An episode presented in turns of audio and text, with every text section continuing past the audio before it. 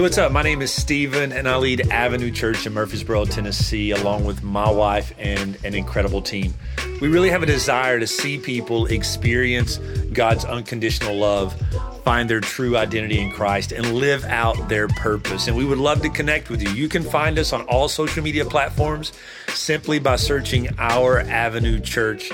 You can also check us out online by going to ouravenuechurch.com.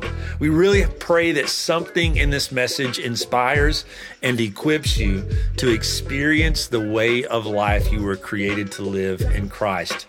Enjoy.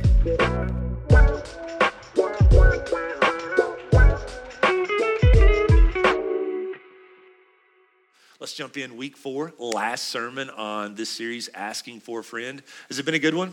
I've had some good, good feedback, and it may actually be a series that we do annual. Annually, like every year, I may bring this series back and give you guys an opportunity to ask other questions. Last week, we looked at um, why does God allow bad things to happen? But even more so, why does God allow bad things to happen to good people? And we kind of landed on the conclusion that it's not necessarily knowing why the bad things happen, but it's how we respond in the middle of the bad because knowing why something bad happened is not going to undo that most of the time but how we respond in those situations and in those seasons that are hard, that are heartbreaking, that are discouraging, that are uncomfortable, how we respond in those seasons has the potential, depending on our heart, attitude, and actions, to bring God glory. And that's ultimately what he wants. And then as we do that, it also has the potential to give that bad thing that maybe the enemy intended for harm to give it a new and better purpose. And so today we're going to look at the flip side of that because there are bad seasons in life, but then there are good seasons in life. And so the question I'm going to ask and answer today is why is it oftentimes easy? Why do we forget about God? When everything is going good in our life. Because it is one thing when things are like just not going well to run to God. But I found in my own personal life, like when things are going good, that is when my quiet time slips. That's when my spiritual discipline slip.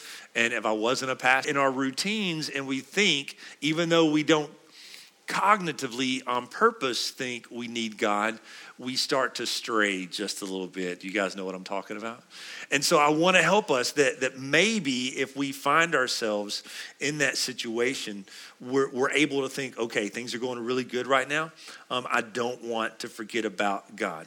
And I don't want you to get to a point where everything's going good and then you don't realize you've strayed from God until things are going bad again. So but first, I want you to want all of us to come to the agreement and understand that every good thing that we have in life comes from God. No matter if you are highly talented, skilled, you maybe call it luck, everything that you have comes from God. James, the brother of Jesus, reminds us this in James chapter 1. He says, Whatever is good, and perfect is a gift coming down from heaven, from God our Father, who created all the lights in the heavens. Whatever is good and perfect is a gift coming down from God our Father. And we've all been there at times. Um, we we go through cycles of life where things are really, really tough and we find ourselves crying out to God. We find ourselves drawing near to God. Like there's even been times where I didn't really know where to start. And I pray that Holy Spirit prayer in the middle of a situation God, give me a word and we do that and we just like that's god. Like, like we're desperately seeking god in those moments right?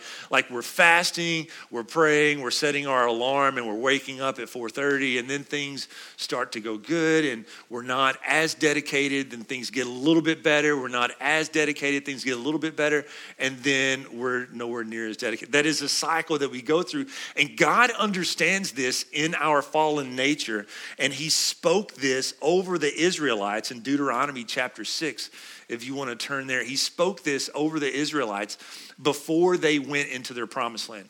So you have to understand, they had been um, enslaved for hundreds of years.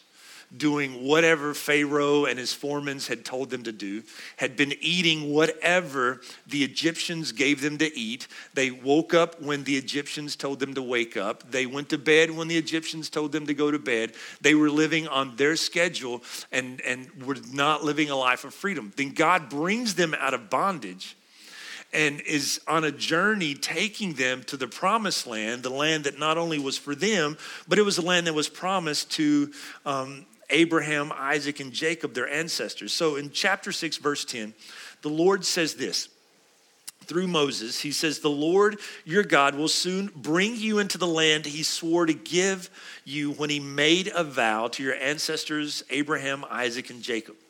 And then he begins to, to describe the land. He says, It is a land with large, prosperous cities that you didn't build. So he's saying, I'm taking you into this land, and everything in the land is going to be yours. And so there's these large, prosperous cities that you didn't build, they're going to be yours.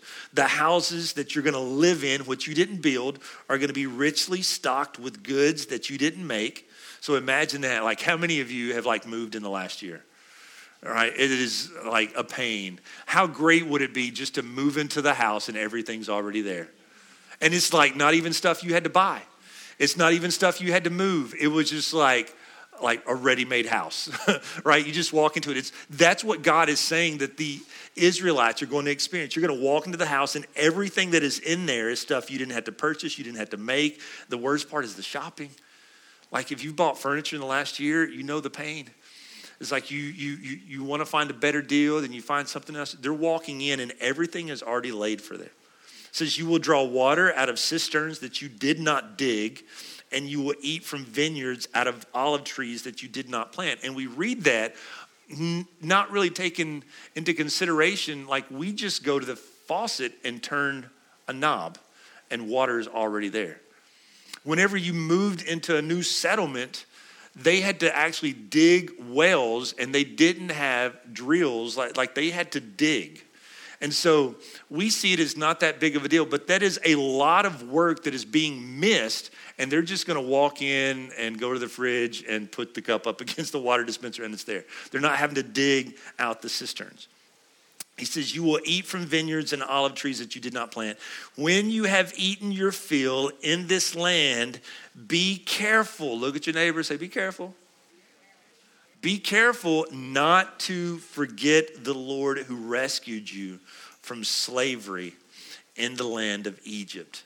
Now, it was going to be especially challenging for the children of Israel um, to not forget because they are walking into everything that they could want or need without having to do anything for it.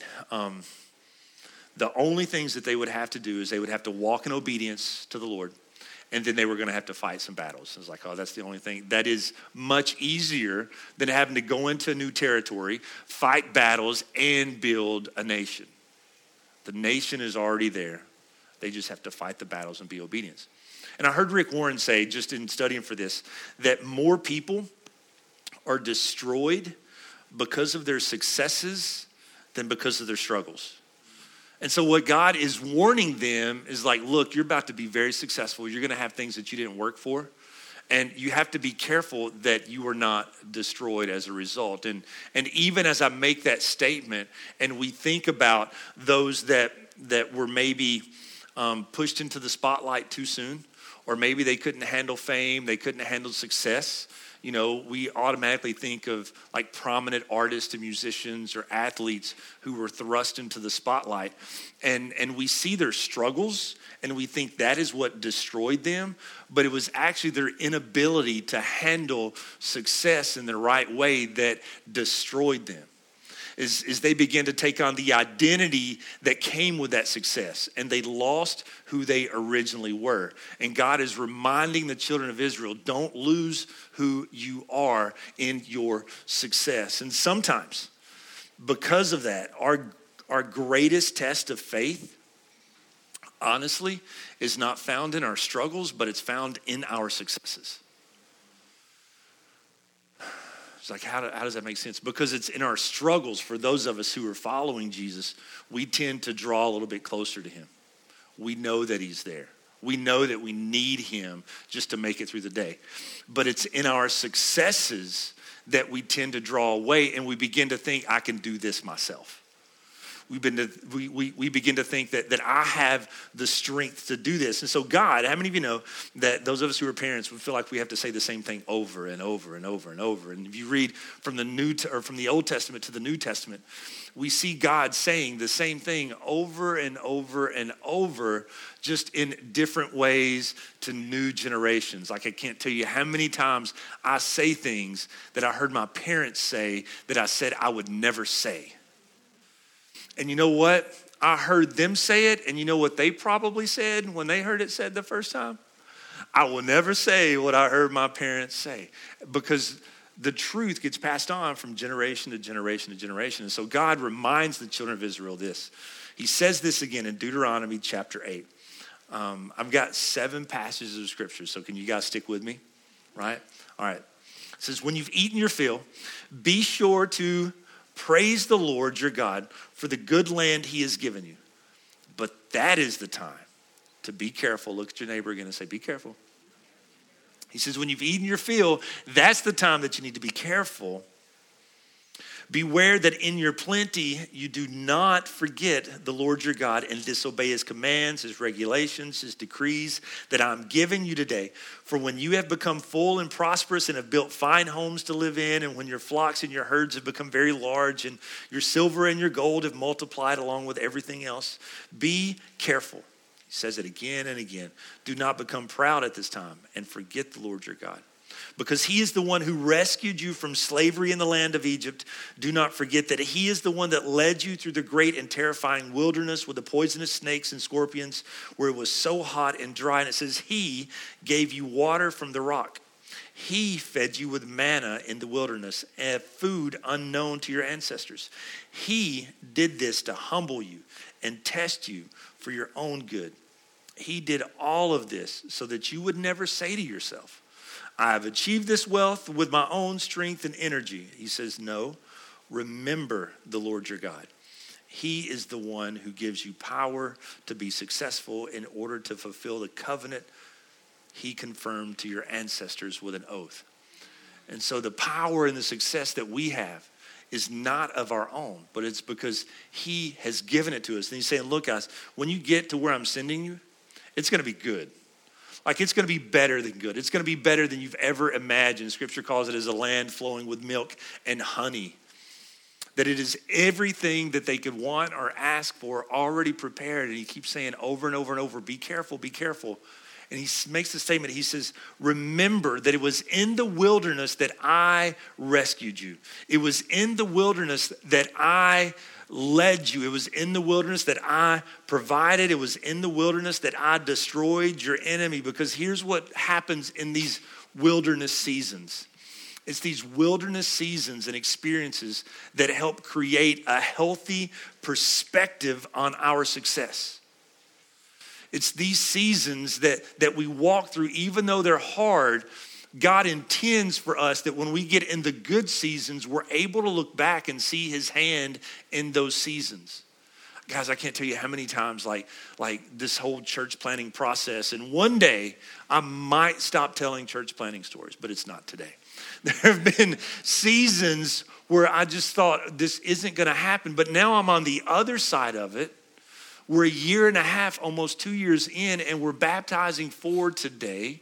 We're celebrating and we're worshiping. And and i have to constantly remember that it was god that was was bringing us through that wilderness season of a pandemic and election woes and racial tension all of that. He brought us through. I'm not saying he caused it but he brought us through that to remind us who he is. Because now that i'm in my success i was like man there's knowing me there's no way i could have done that without his hand on me but I don't want us to get comfortable here and forget what God did for us then. We talk about first world problems. Jennifer and I were talking in between services. Is in, in, in America, it's, it's really easy for us to get comfortable in thinking that everything we have, we've done ourselves. And you know, and, and when Jesus is is teaching the disciples how to pray, and he says, "Give us this day our daily bread." And there are some nations and some countries and even some families within within Murfreesboro that that as they pray that, like they're really really asking for provision for today. Like they're not sure where their meal is going to come from today. But but in our abundance, we lose that dependence on God. And when we're not depending on Him, that's when it's so easy to forget about Him. And so, what happens in that process? And so, um, here's the truth I want you to know it's not always the bad things that we do that keep us from following Jesus, but it's the good things that we have that, that sometimes it's not always the bad things that we do that keep us from falling, but it's the good things because they distract us. They take our focus off Him. There's all these, all these different things. And so I used the examples this morning and, and it caught some folks off guard. It's like, you know, sometimes the worst thing to happen to you isn't not getting the promotion. But I've seen it that sometimes the worst thing that could happen to you is actually getting the promotion. Like, how does that? I, I want you guys to be successful. I want you to be wealthy, but not at the expense of forgetting who gave you that success. And sometimes the worst thing to happen is not not getting the raise, but it could be getting the raise because what happens is, you know, we spend the money on toys or we spend the money on extra houses, vacation homes. You can invite me to your vacation home if you have one, right? But we don't allow these this wealth, and I don't even mean just financial things, but but wealth of influence to distract us from the things of God financial wealth to distract us from the things of God. Notoriety and position and place and titles and all that, if we're not careful, it will distract us from the things of God. And so, what we do in the midst of our success, in complete honesty, we talked about the bad things last week, but what we do in the midst of our success is just as important as what we do in the midst of our struggles. Because what we do in the midst of our success, whether we're flourishing financially, whether everything is going right, whether all of our relations, what we do in the midst of that is just as important as what we do when we're in the valley. Who we praise when we're on the mountain peak is just as important as who we're crying out for when we're in the valley. And so many times we're crying out when we're in the valley, but we forget to praise when we're on the mountain. And what's happened is we've built an altar to other things and we're worshiping at that altar, whether it's finances, whether it's job, whatever. And that doesn't happen on purpose sometimes. A lot of times it's unintentionally that it happens. And here's how it happens. The first thing is this is our lives become preoccupied.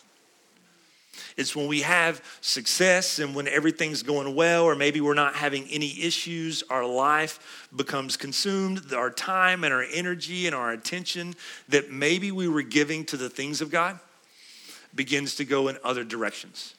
And that can happen like within our personal devotion, when we really were seeking God through prayer and fasting and Bible reading because we really, really needed Him. When things are going well, we get preoccupied with all the other things. And even in corporate devotion, that I want to be at church every Sunday. Like, God, if you get me out of this, I'm going to be at church every Sunday. I'll come to two services right? I will serve at two services. I'll be there every time the doors are open. And then once things start going well, I've seen it. I've been doing ministry long enough now. I see it that as people start to grow in their wealth and grow in their influence and grow in their businesses and things are going well in their life, we start seeing them at church less. And I heard a pastor say one time, like, the more you miss church, the easier it becomes to miss church and don't miss me on this. I'm not just saying on Sunday mornings, like I love Sunday mornings, it's my favorite. But you start disconnecting yourself from the body of Christ. And when you start disconnecting yourself from the body, you're just like any other limb on our natural body. If, if any one of our limbs are disconnected from the body, that limb begins to deteriorate, rot, and die. And when we disconnect ourselves from the, from the spiritual body, the same thing happens to us. And it happens to all of us. We get preoccupied in seasons. And then the second thing is this is so the next phase is, is our attitude becomes presumptuous. That's like a $5 word. You can use that in your staff meeting tomorrow or in conversation, and people think you're really smart, but it's really, it starts with a P. That's why I used it. And it also means what I wanted it to mean. What I was looking for is we begin to take success and we begin to take things for granted. We begin, like, just to take things for granted. We forget that we didn't have it. Like, how many things do we have now that maybe we didn't have five years ago or even last year? And we take it for granted and we begin to use it without any kind of regards or regulations to what is proper and what is good and what is edifying for us. And we begin to have this attitude um, that the gift will always be there that it's always going to be there. So we're going to do with it whatever we want. We become presumptuous. And we see this a couple of times with the children of Israel when they're in the wilderness, right? And they've been traveling for a while and they're hungry and they start complaining about the food that they used to have in Egypt. It's like, oh, if we were just back in Egypt, then we would have all the leeks and potatoes and onions, but now we have nothing. And so God provides manna for them. We read, like, God provides food for them. But he gives them some direction and some stipulations. He says, look, only get enough food for what you need for your family for that day. Don't get extra. But they begin to get presumptuous and they take a stockpile. They get all that they need for that day and tomorrow, the next day, even though God told them not to do that. And when they wake up the next morning, those of you know the story, the manna that they had tried to save was rotten and smelt and full of maggots, right? All they needed was for that day.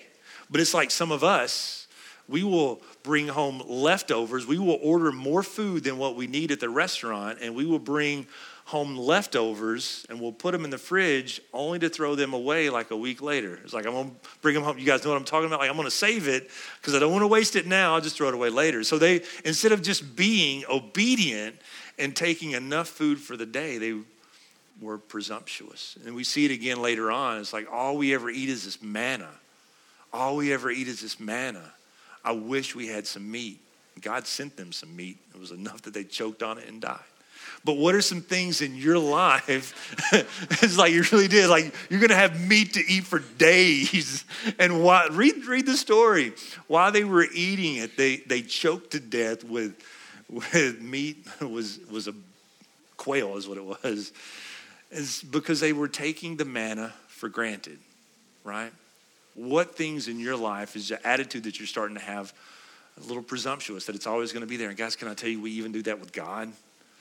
It's like He's always going to be there, but it's not in a boldness and a confident thing, it's in a negligence way. It's like He's always going to be there for me, right? We begin to even have a presumptuous attitude about Him our hearts become prideful. It's kind of the next stage. We are preoccupied, then we're presumptuous, and then we take another step even further. Is like we become prideful. We're, we're begging. We, we're beginning to believe that we deserve it. Um, or maybe we deserve even more than what we have now. And I don't want you guys to miss this. I don't want you to think that I'm saying I don't want you to be successful and, and wealthy. I want us to keep our heart in the right place, I guess is what I'm trying to say right? And so if we're not careful, we see time and time again with the children of Israel, they begin to get prideful. That can happen to you and I, thinking that we deserve the next promotion, we deserve the next raise, we deserve for everything to go right. Bless God, because I'm a child of God. But that is pride. And then the last thing that happens is our worship becomes polluted. Is instead of worshiping our God, we begin worshiping the things that He's given us. And it happens so unintentionally and oftentimes without knowing it. Um, we begin to worship the good things that we have and to do everything that we can to hold on to them. And this is where it gets scary. Things come in seasons. Solomon talks about there is a season for everything. And when our worship gets polluted and we begin to worship the gifts of God instead of God Himself, when the time for that gift, that season has ended, we try to hold on to it. And we will do whatever we can to stay in that season, to stay in that successful moment, and we begin to worship that instead of the God who gave it to us. So we have to be careful that our worship doesn't get polluted. Again, please hear me. I want to make sure that there's nothing wrong with raises and promotions, but I want us to keep our hearts in the right place. So, what's the remedy? Three very obvious things, but we fail to do it. Give God the glory is the first one. Give God the glory. Moses tells the children of Israel this in verse 20 of chapter 8 in Deuteronomy. He says, In the future, he says, Your children will ask you, What is the meaning of these laws, these decrees, these regulations that the Lord our God has commanded us to obey? Then you must tell them, We were Pharaoh's slaves in Egypt, but the Lord, come on, but the Lord brought us out of Egypt with a strong hand. The Lord did miraculous signs and wonders before our eyes, dealing terrifying blows against Egypt and Pharaoh and all his people. He, the Lord, brought us out of Egypt so he could give us the land he had sworn to give us.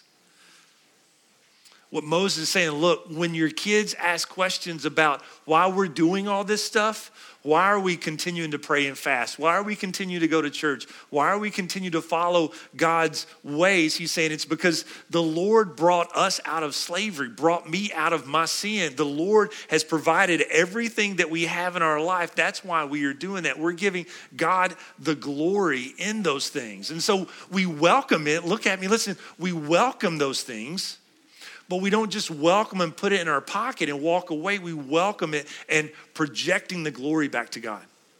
We talk about like I used to be real insecure about talking about the things God was doing in my life because I didn't want to seem like proud, prideful and braggadocious. But guess what that was? That was prideful. because I was worried about what people were going to be thinking about me instead of what they were going to think about my God. And so now I never miss an opportunity. So that's why I say that you're going to hear church planting stories until I'm no longer here, probably, because I've seen the goodness of God that He's brought us through. And when I fail to stop talking about those miracles, then I run the risk of thinking I did this. And so we have to constantly be giving God the credit. Talk about it as often pointing it back to God. The second thing is this is cultivate a heart of gratitude. Man, gratitude is just a incredible antidote. First Chronicles 16 says, "Give thanks to the Lord and proclaim his greatness. Let the whole world know what he has done." Sing to him, yes, sing to him praises. Tell everyone about his wonderful de- deeds. There is actually psychological and medical proof that shows an attitude of gratitude actually changes the wiring in our brain. Like when we start our day and end our day in moments of gratitude, it, it begins to change our outlook on life. And it, it, it takes um, what we might see as not enough and changes it more to being more than enough. If you are grateful more for the relationships in your life, you begin to appreciate those relationships even more. If you're grateful for the things that God has given you, I promise what you're also doing is you're also making room for Him to bring about even more. Because if we're not grateful with what He's already done in our life, why would He give us anything else? Like how many of us that are parents, we've given our kids things and they were ungrateful, and what do we say under our breath? Not giving you anything else, right? But we do because we're good parents. But as we're grateful for what God has done for us, it reminds us of His goodness because it's in moments um, that, that we need to be remind, reminded. The last thing is this is we need to live a life of generosity. And that is holding everything open-handed, loosely. Paul tells Timothy this in chapter 6. Um, he says this. He says, "Teach those who are rich in this world not to be proud and not to trust in their money, which is so unreliable. Their trust should be in God." Who richly gives us all we need for our enjoyment. Tell them to use their money to do good. They should be rich in good works and generous to those who are in need, always being ready to share with others. By doing this, they will be storing up their treasures as a good foundation for the future so that they may experience true life. True life comes from living a life of generosity. And we know John 3:16, for God so loved the world that he did what? Gave. And a lot of times pastors will use that just so that you will give financially. I'm not saying just so that you give financially, but I'm saying that you would give out of the abundance of everything in your life. If God has given you influence in areas, then we should not hoard and hold on to that influence, but we should be generous with that. If God has given you extra time in your life, can I borrow some of that, please? No, if God has given you extra time, be generous with that.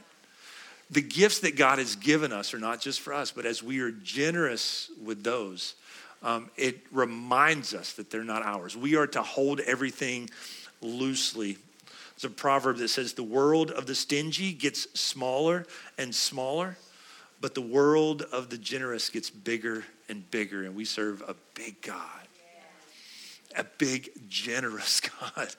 And the more that we are generous, the greater our worlds expand as well.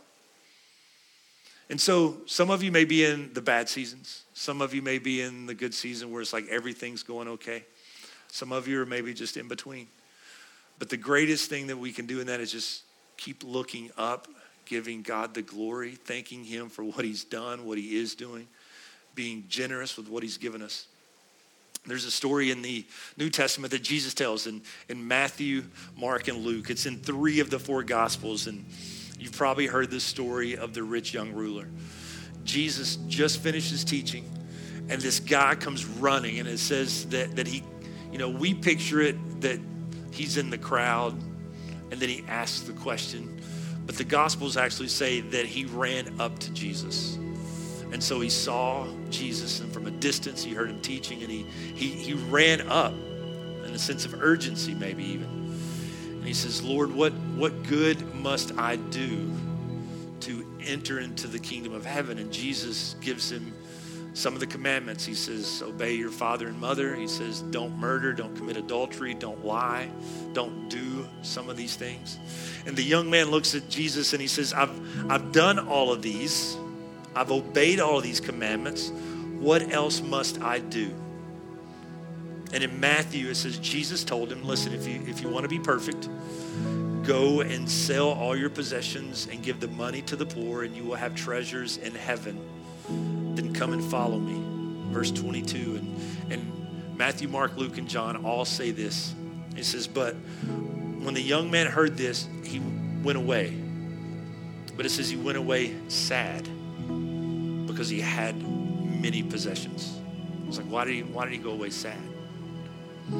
I think, just my interpretation of Scripture, is that he felt like he was having to give up everything he had worked for everything he had earned. It says he had many possessions. But what he didn't realize is those possessions had actually taken possession of him. He didn't have those things, those things had him because he was unwilling to give them up to experience a life of following Jesus. And that's that's really like, we need to be at a place when everything is good. We need to be at a place to be willing to give that up to follow Jesus. Because my prayer a lot of time has been when I'm in the valley and everything's going bad. It's like, Jesus, you can have it all if you just but would we be willing when everything is going great to say, Jesus, you can have it? I want to follow you even then. He walked away sad. And I just think about like everything that he missed, every like healing that he missed, missing like getting a front row seat to seeing Lazarus raised from the raised from the dead, miss seeing him walk on what like he could have had an up close view of everything, but instead he held on to his possessions. I want us as a church, like even even for me, like pastoring a church, I don't want to get caught up and allow Avenue Church and the success that we have had, are having, and will have to think it's something that I've done or something that you have done, but it is everything that God has done, right? And so, even in our good times, when we're on the mountaintop, we're going to acknowledge His greatness.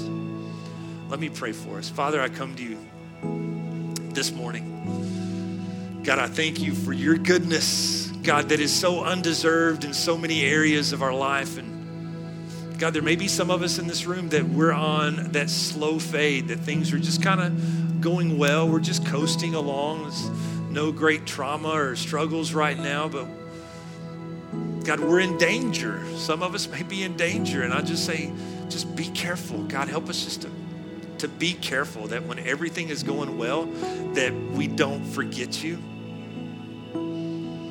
God, we we open our hands to receive every blessing that you have for us. We will acknowledge that it is from you, that it comes from you, but we want to turn it back to you. Because if it weren't for you, we would have nothing. We wouldn't have it. So, God, help us to trust you with little Help us to acknowledge you with much.